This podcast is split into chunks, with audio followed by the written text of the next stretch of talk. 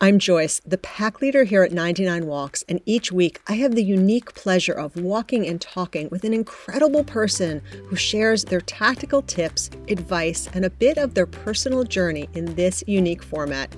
No, it's not a super polished, professionally produced podcast. It's just a conversation between two people while they are walking that you get to be a part of. So lace up your sneakers and head out the door with us. Hey everyone, welcome to today's Walk and Talk, where our guest is a return guest, Monique Russell, who is a global communications expert who specializes in teaching women leaders and teams how to have positive and productive relationships at home and at work using effective communication tools and strategies. She works with all kinds of organizations and companies you've heard of, from Amazon to the world's busiest airport in Atlanta, to the CDC and Verizon and Intel. And hopefully, Monique, you're helping Verizon communicate a little bit better with their customers, just saying. And she helps to guide them implementing communication strategies that foster connection, community, creativity, and courage. She is also the author of The Ultimate Speaker's Guide and Intentional Motherhood: Who Said It Would Be Easy? And the answer to that is not my mother. She's also the host of the Bridge to You podcast, and it's her second time walking and talking with us. So with all of that, welcome back, Monique. Thanks for being here. Oh, thank you for having me back, Joyce. It's a privilege to be here today. So I know you've been a guest here before, so many members of our community are familiar with your story, but for those who are not, can you give us kind of a quick primer and background on how you came to do this work? Yeah, so I grew up in the beautiful islands of the Bahamas, and that's where I spent my first 17 years of my life before I went from there to the cold Minnesota for school. And yes, oh my God, it was so cold, but it was good, and I had a lot of different experiences. I guess a number of firsts. I had my first pregnancy there. I had my first undergrad and grad programs there, and that's where I also met my husband. So after the school journey, I'd say like the next 2 decades were filled with just numerous experiences supporting leaders in corporate organizations while teaching simultaneously at the university in communication sciences, and then starting to freelance in communications, like teaching and speaking and training. So Can I interrupt you a little bit? Because mm-hmm. That's sort of the, I don't know, kind of the what you did, but I'm curious, like, why? Was there a moment where you woke up and you were like, you know what? Communication is everything. Or did you just sort of fall into this path? Yeah, so I started this whole journey, I always say, like, when I was 8 years old, I did it because it called me, really. When I was a kid, I was so interested in all of the performing arts and the drama and the ballet and, just the whole aspect of communicating in multiple ways. My mom, she helped me get exposed to a lot of different types of activities. But the real reason behind why I chose communications, well, I'll tell you the first original. I wanted to get on TV, okay? I wanted to be on TV. That was the thing. That was the number one. I'm like, I'm going off to school, and I am going to be on TV, number one.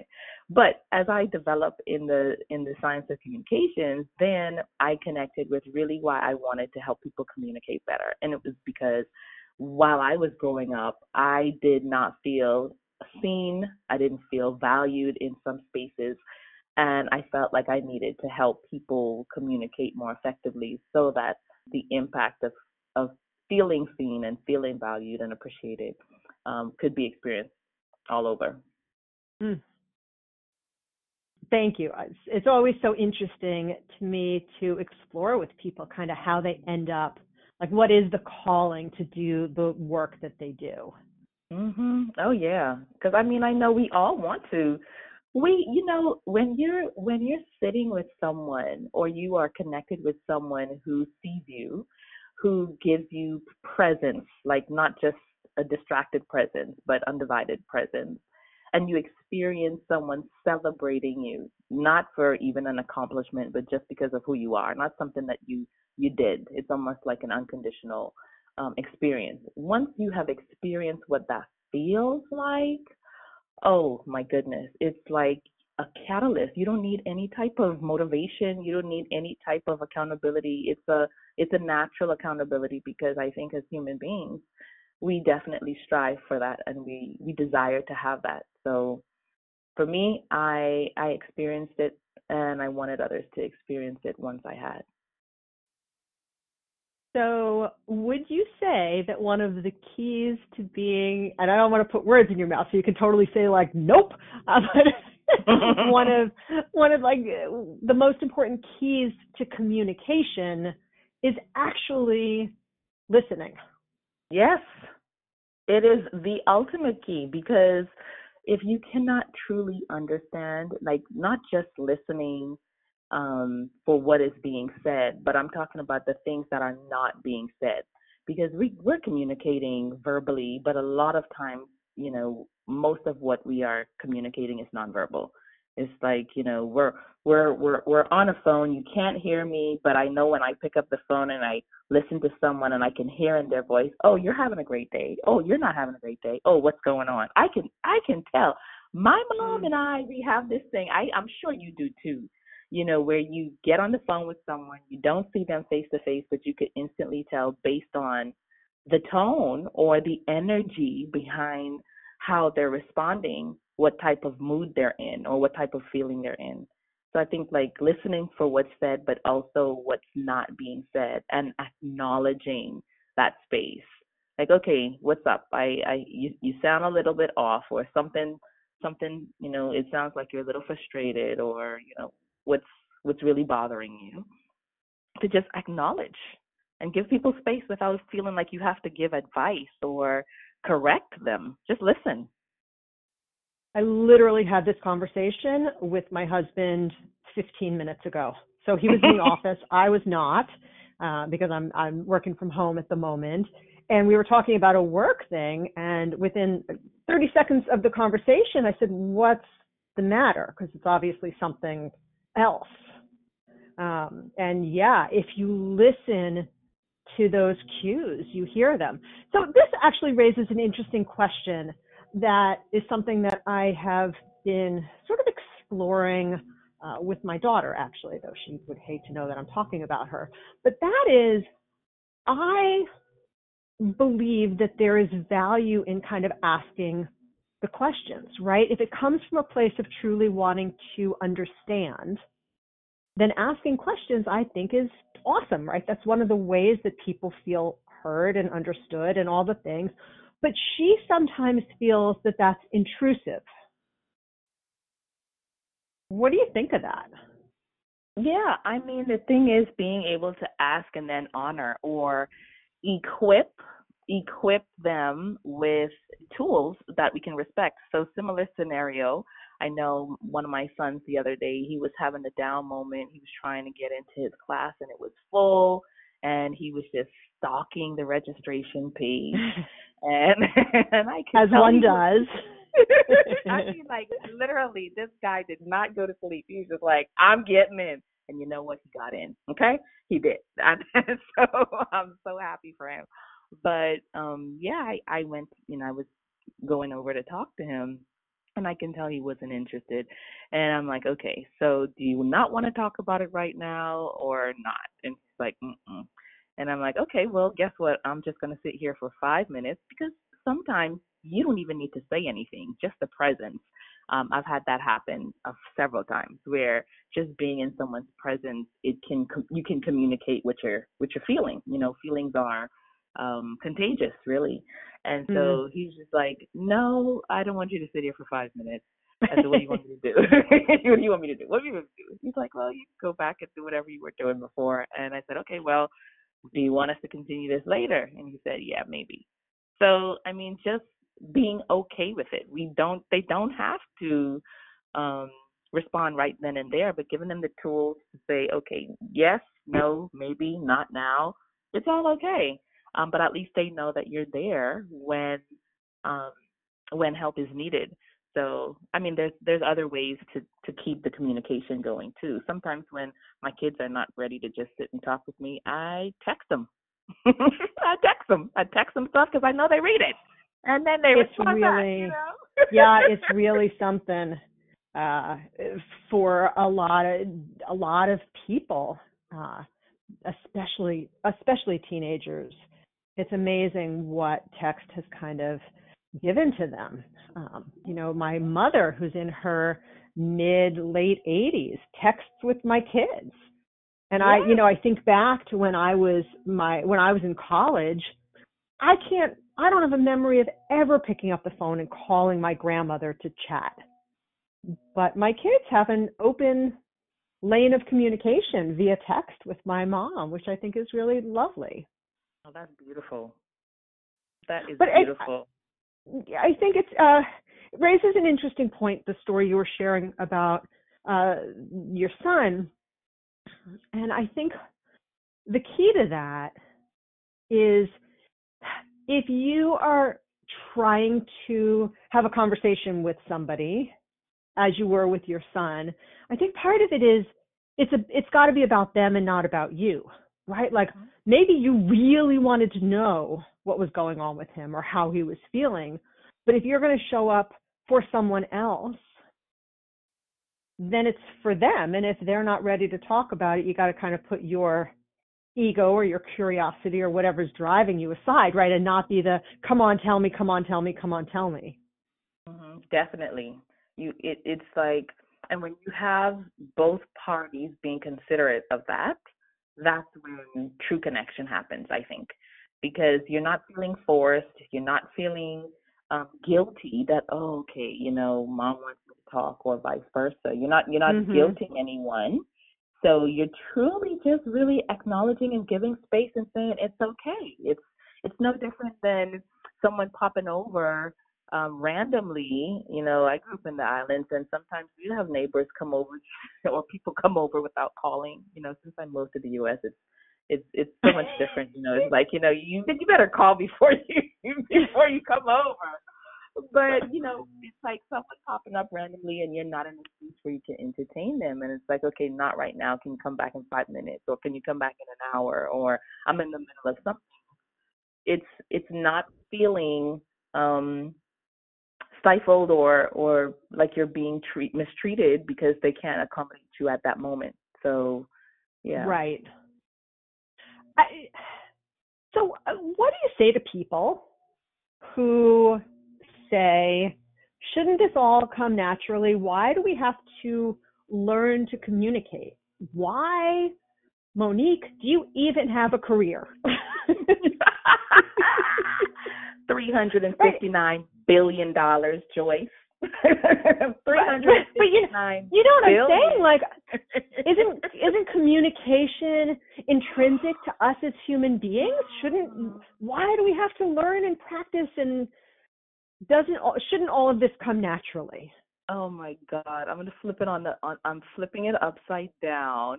And why would we think that communicating would come naturally when we've been raised differently by different parents? Our experiences are different. How we process and see the world is different. How we learn is different. Why would we even think that it should just be easy and natural and everybody should just get it? That's what I would say. The second thing, for real, $359 billion a year is what's spent on conflict in the workplace.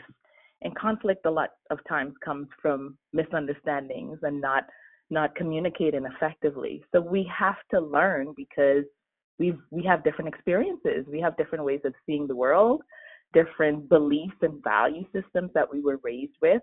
And you just talked about your grandmother and not having a conversation on the phone with her. Well, my grandparents as well, like there are things that you just never talked about, like life stuff. You just don't bring those things up. That was the generation that they were in. So Imagine if you're growing and you're wanting to learn about life decisions and life choices and relationships and patterns in your family. And there's things that, you know, at that period of time, kids or younger people, you just were not privy to.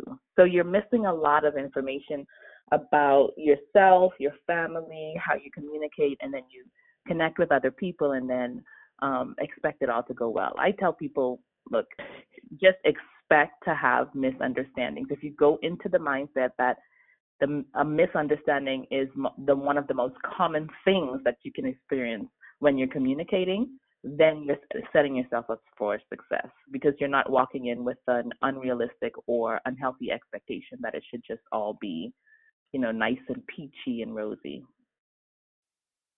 I feel like that lesson in and of itself, it could change so much.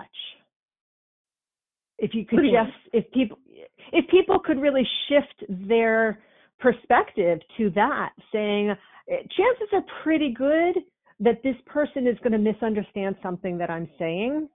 Mm-hmm. So you sort of start from that place, you know, exactly what you're saying. It's just the ramifications of that actually seem tremendous to me. Uh-huh. Of that simple thing. Just like, of course, like it makes a ton of sense that I'm going to be misunderstood, or that I'm going to misunderstand you. So we're going to start from that place, and we're going to work through that in some way that I don't know how, but you would teach us. You know what?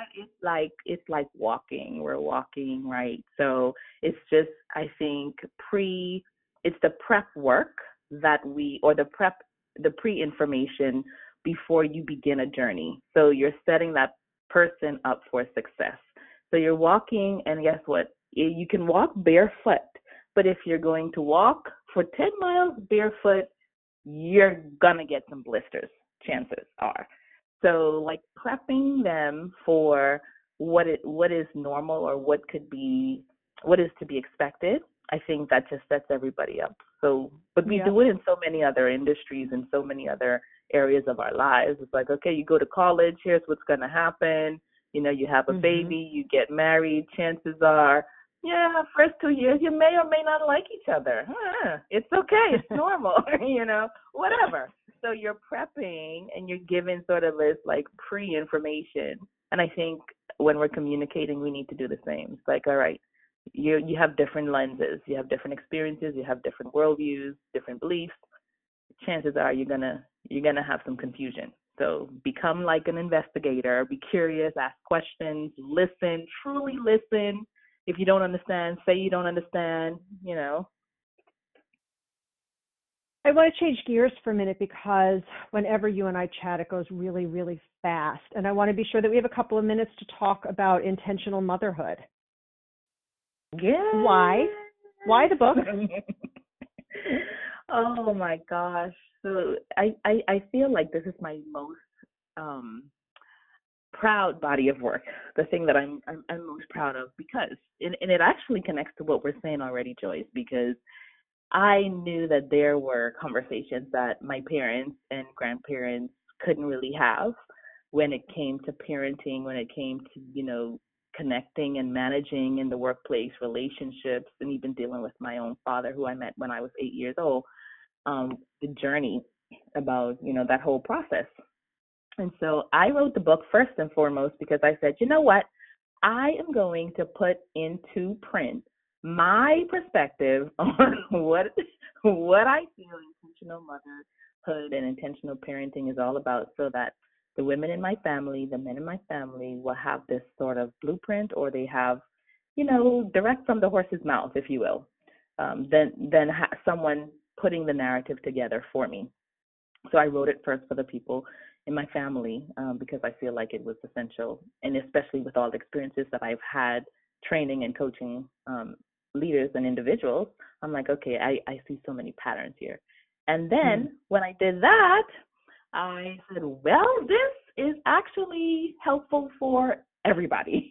And so that is how it, you know, it expanded. But the initial desire, I was like, this is something that I want to do, because to your point, like there's some conversations where with my grandparents, I didn't have them, and I wish I did. It's so interesting, I think, that when you write from a place of course, honest communication, but also with that level of heart and writing for people you care about, even if you're writing something that you intend for a larger audience, if you feel that kind of personal connection or purpose in creating the work, I think it reads like it feels different. That's how it feels to me. I feel like they're like it is literally a piece of me. It is me. It is me in print. And you read it, you will feel it. You'll feel it. You'll feel the raw honesty, the emotions, the truth. Because, you know, I really had people in my family in mind when I was writing. Like I was writing demo. Okay. I have to ask this question. So you wrote it with them in mind, and then you put it out, and they read it. How was that experience? Were you sort of like waiting for the feedback? Was there something you wanted from them? No, I didn't want anything. I wanted to share. I just wanted to share what I knew, what I learned, so that they can have the tools. But the beautiful thing is, after that, people read it and they didn't, you know, it's one thing when you are growing up and you know someone in your family as the younger version, but now you're an adult and they just see you as an adult and they don't know that gap in between of, you know, who you were as a younger kid and who you are now and what you have done or experienced to get where you are. So for a lot of folks, they were informed about some of my journey and some of my experiences, and also some of the stories about what I experienced. They were able to see how I perceived it or how it impacted me as a young girl. So I just think it created even more opportunity for closeness, and they love it. I haven't had anyone had questions like or anything out of the ordinary to say. Were there members of your family who were like, I don't remember that going down that way, that happening that way? No. That's really interesting. But that's interesting too, right? That's part of this, the whole, we were talking earlier about the idea of miscommunication, and I think there's also a big element of different memories or perspectives on things that happen. You know, memory is such a finicky thing that there could be opportunity or instances, right, where you relate this situation happened, this was my perspective on it, and somebody else who went through the same experience side by side with you is like, oh, I don't remember that exactly that way. Well, that's really interesting too. The beautiful thing about the book is that it's so much intertwined with my personal stories and my work experiences that it's hard to dispute my own experience. But the only thing I'll say during the process of writing, of course, I, you know, connected with my mom during the process, and there was some stories in the original, that she was like, no, you don't want that in there.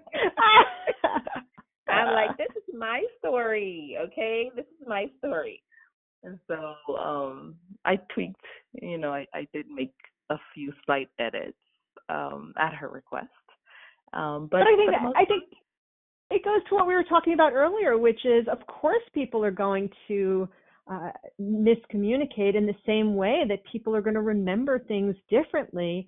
And I think you need to honor their, you know, you often hear people going like, no, it didn't happen like that. No, I don't remember it like that. And you can see people, or maybe you've been in those situations, right, where you get into like a little back and forth about whose memory of a situation is accurate. And a little bit to your point, like, does it matter so much? Well, the accuracy piece, I would say, if we're prioritizing, it doesn't. What matters is how each person experienced it, what it made them feel, and how it impacts our connection now. Right? Exactly. So I'm good. If this is how you experienced it, then I'm gonna acknowledge that because that's how you experienced it. I can't argue with your experience. You know, I can't do that. So, that's exactly my point. Exactly. Yeah. I don't think so. You have some experience with, I'm looking for the phrase, learning communities.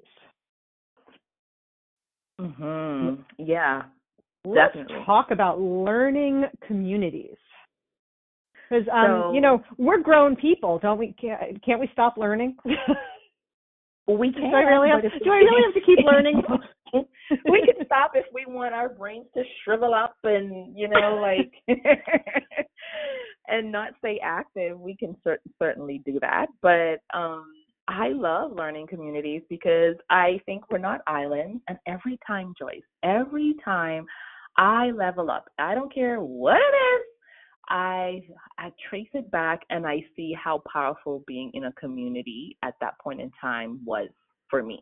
Even just like in business, you know, in finance, in, you know, caregiving, in health and fitness, you know, I go to my Zumba class, I have a Zumba community.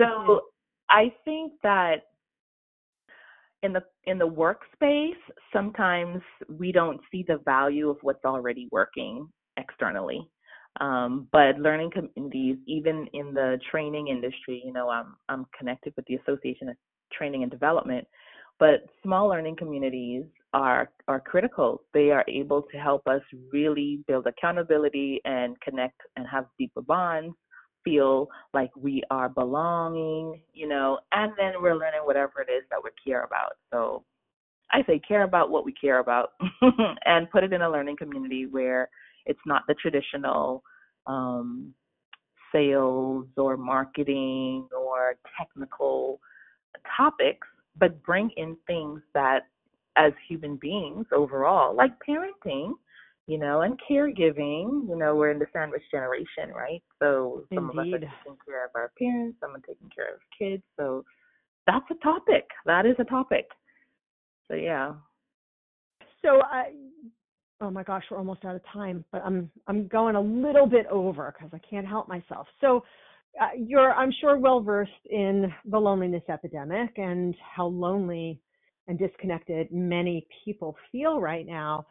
And what would you say to people who are listening to you and thinking, oh, I would love to be part of that kind of community? And of course, we're all about that around here in the work that we do, but like, people have trouble, especially as adults, tapping into, connecting with, finding those kinds of communities.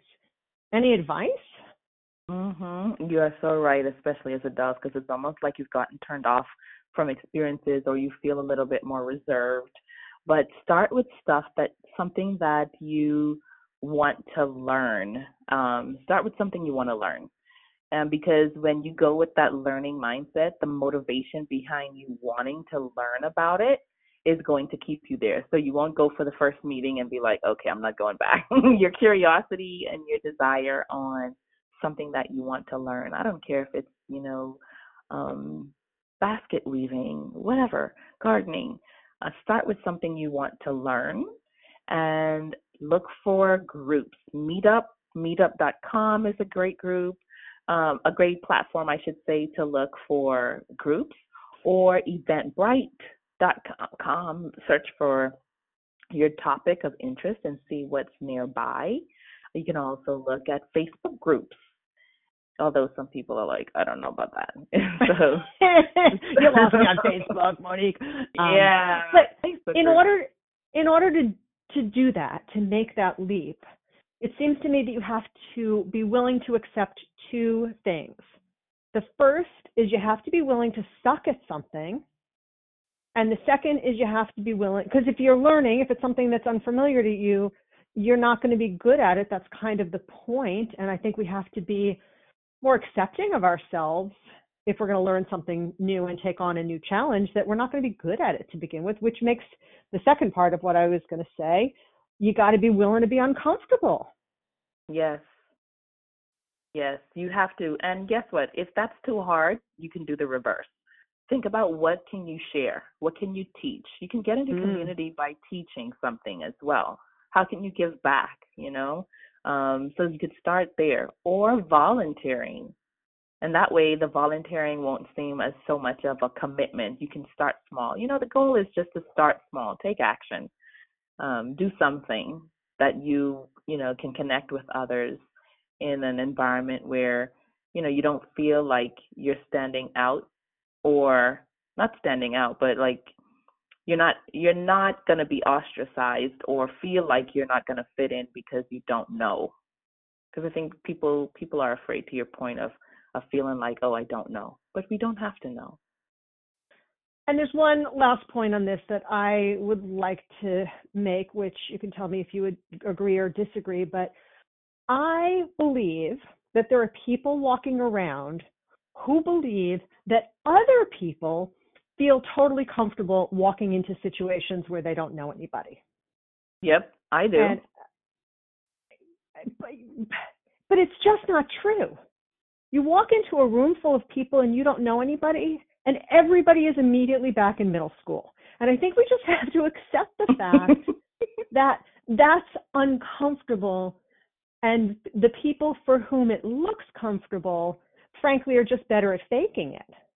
No, so just show up so. And try it. I don't think so.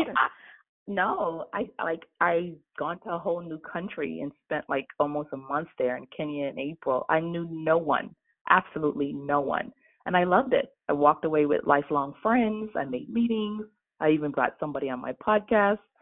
No, I love it. Well, and there's nothing to think about that experience. No, but I worry that people think, well, those situations make me uncomfortable, so therefore there's something wrong with me, therefore I shouldn't do them.